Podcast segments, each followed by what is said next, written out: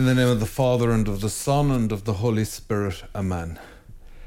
Very welcome indeed, you are. Father Brendan Kilcoyne with the Brendan option, coming to you from Immaculata Productions, Athenry. Um, you might, as usual, consider subscribing to us.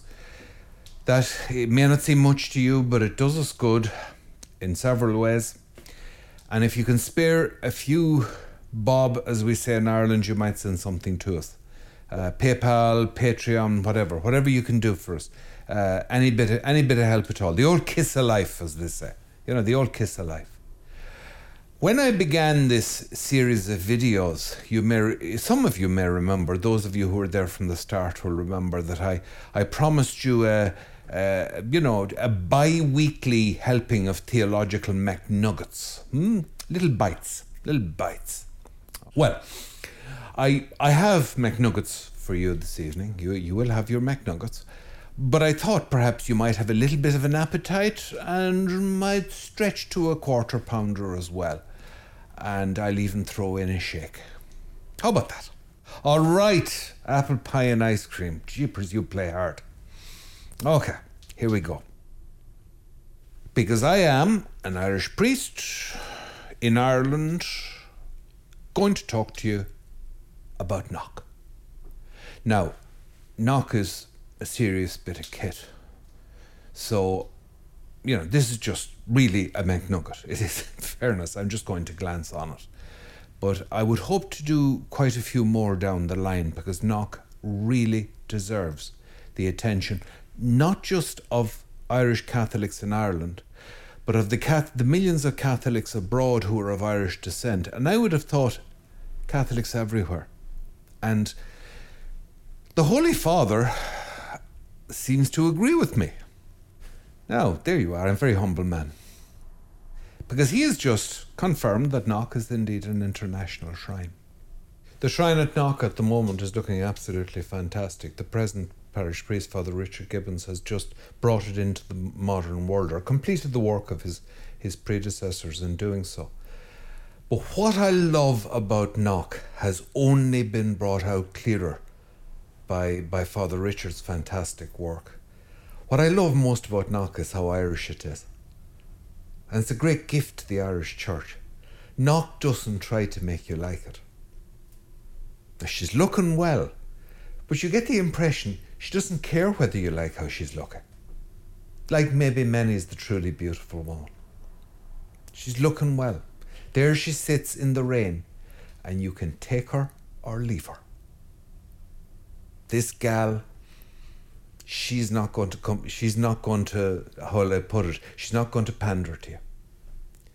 And I love that about Knock. I love it because I come from the stock as most of us do, who saw the vision at Knock, who were they were ordinary people. They may not have been the poorest of the poor, but they were pretty poor. And and I I just I I love the fact that it's a silent apparition. I'm so proud of that, even though we get slagged about it sometimes by Catholics from other countries.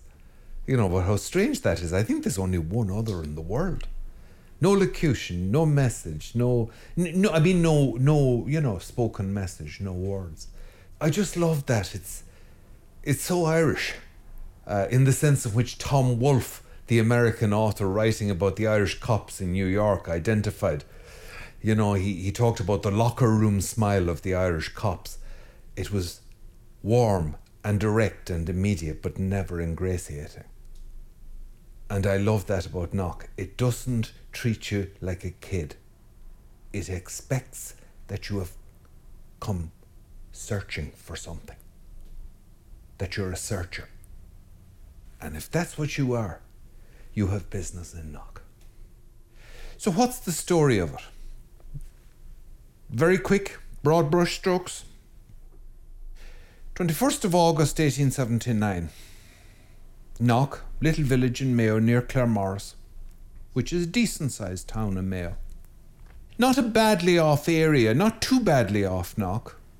It was poor, but still they were getting by. The land isn't too bad in that area. It was raining.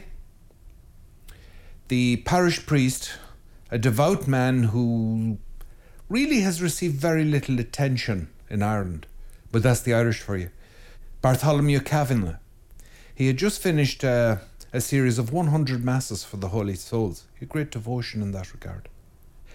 And a girl passing the church in the evening thought that the parish priest must have taken delivery of some new statues. Now, indeed, I think there was some talk of new statues for the church because uh, there were brightly shining figures in the church grounds, uh, specifically on the gable, the, the high altar gable.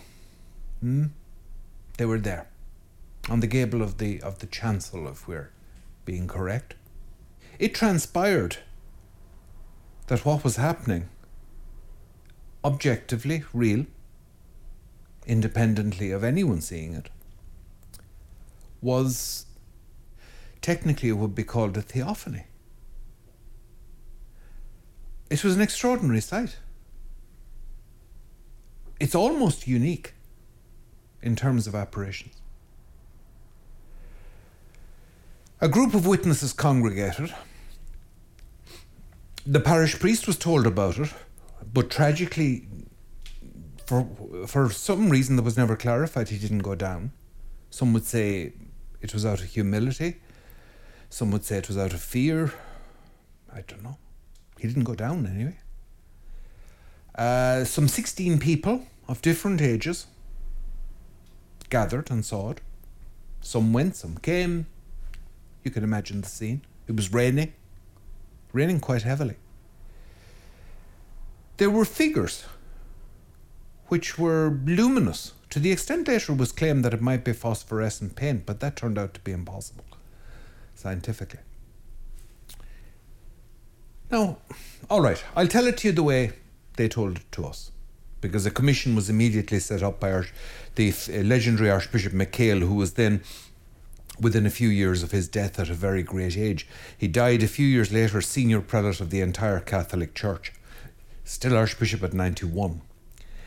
And MacHale uh, set up a commission to look into it, a commission of priests. And they reported that the evidence of the witnesses was trustworthy.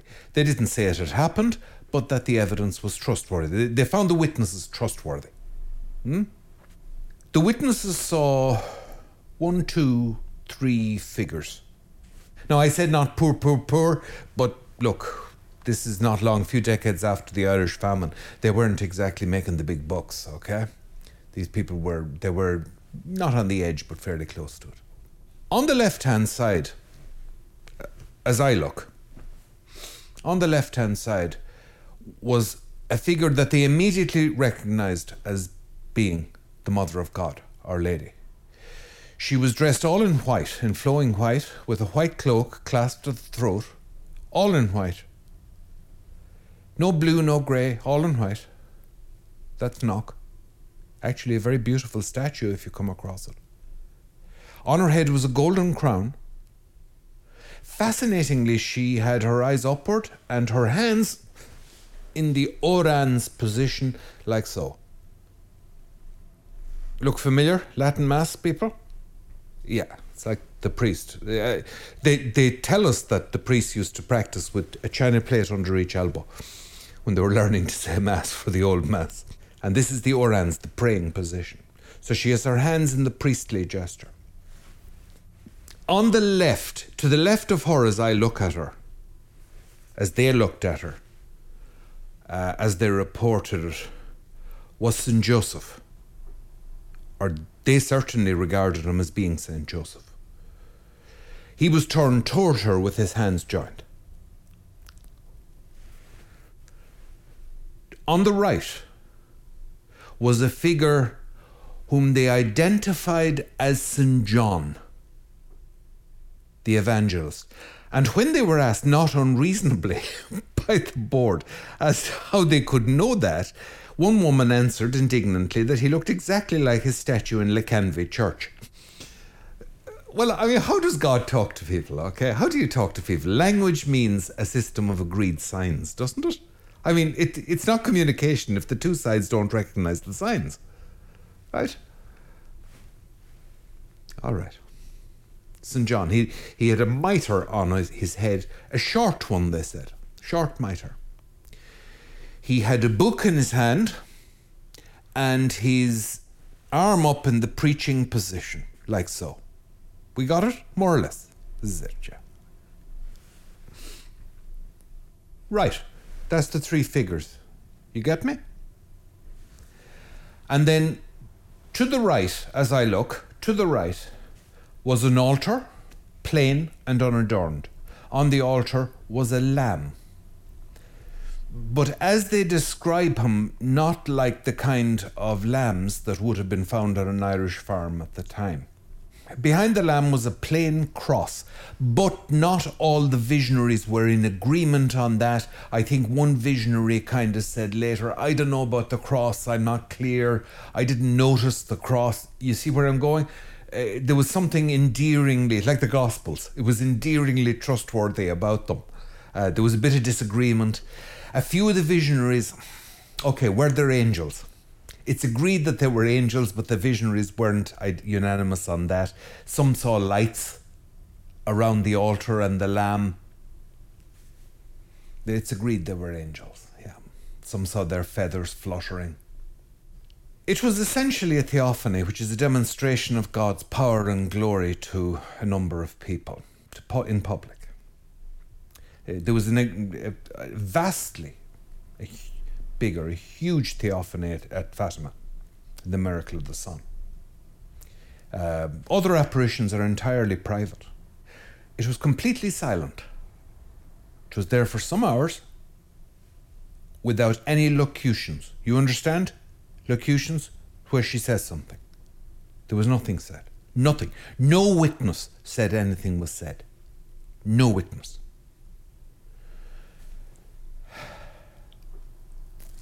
Completely silent. I think there was one other uh, apparition, maybe in Belgium, that was silent, but I think mostly they're not. That was it. Very Irish apparition. She said nothing. Nothing. There she was in the rain. But here's the thing it's regarded as a Marian apparition, pop in popular terms, and Knock as a Marian shrine. That's only partly true.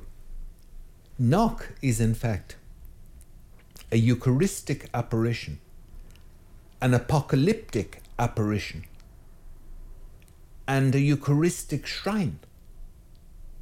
Right? It is. The clear, most important thing there was Our Lady is praying. She's referring outside of herself. Joseph is referring outside of himself. John is again referring outside of himself. It is the lamb on the altar that is central in the apparition and the cross behind the lamb. Knock is a kind of a living iconostasis. It's a panel of icons, living. The figures shimmered. As one drew close to them, they moved, seemed to move back. Uh, one of the witnesses tried to touch them, and her hand went right through. She felt the ground underneath, although it was raining heavily, the ground was completely dry. It lasted for a few hours and then it just stopped. The only contemporary um, trickery that could have been done was a magic lantern, and there were magic lanterns in the area. They were a very primitive kind of uh, large, clumsy projector that could project a static image. You couldn't operate a magic lantern in concealment in the circumstances. There were experiments done. It was impossible it would have been impossible to do. Uh, we can go into that those details again. A magic lantern doesn't work. Even secular uh, um, students of the apparition, who don't believe in the, the, any divine aspect to it, they they view it as a social phenomenon, social psychological phenomenon. Uh, even those don't ex- uh, don't regard the magic lantern as as a runner at all phosphorescent paint won't work. There are a whole load of things that were suggested that don't work. Mass hallucination, social psychologists again tell us mass hallucination is not. It, it, it doesn't happen the way people think. Oh, you're not required to believe in knock. You're not required to believe in Lourdes or Fatima either. They're not de fide, they're not part of the deposit of faith. The best I can tell you is two popes have seen fit to pray there. One of them, the great John Paul II, the second Francis, who went out of his way in a very short visit to to accede to the to the um, sincere request of the Irish Church that he, he pray at Knock. And in respect to the Irish Church, he prayed at Knock. I believe in Knock. I'm not required to, but I do. I don't require you to believe in it. I do urge you to make a study of it and consider. I believe Knock has a tremendous message for us and has a, a, a storehouse of graces waiting for anyone who wants to unpack them. I'm not the only one saying this. And I believe one of the biggest things that we can take from Knock, with its apocalyptic, Eucharistic, Marian, its multi layered visual, theological richness, I believe that one of the most powerful things we can take from it is that, in the words of Julian of Norwich, all will be well. And all will be well. And all manner of thing will be well. It's your call. God loves you. God has saved you. If you wriggle out of his arms and jump back in the water, there is nothing he can do about it. It's done. Take the bounty. Join up. God bless you. In the name of the Father and the Son and the Holy Spirit. Amen.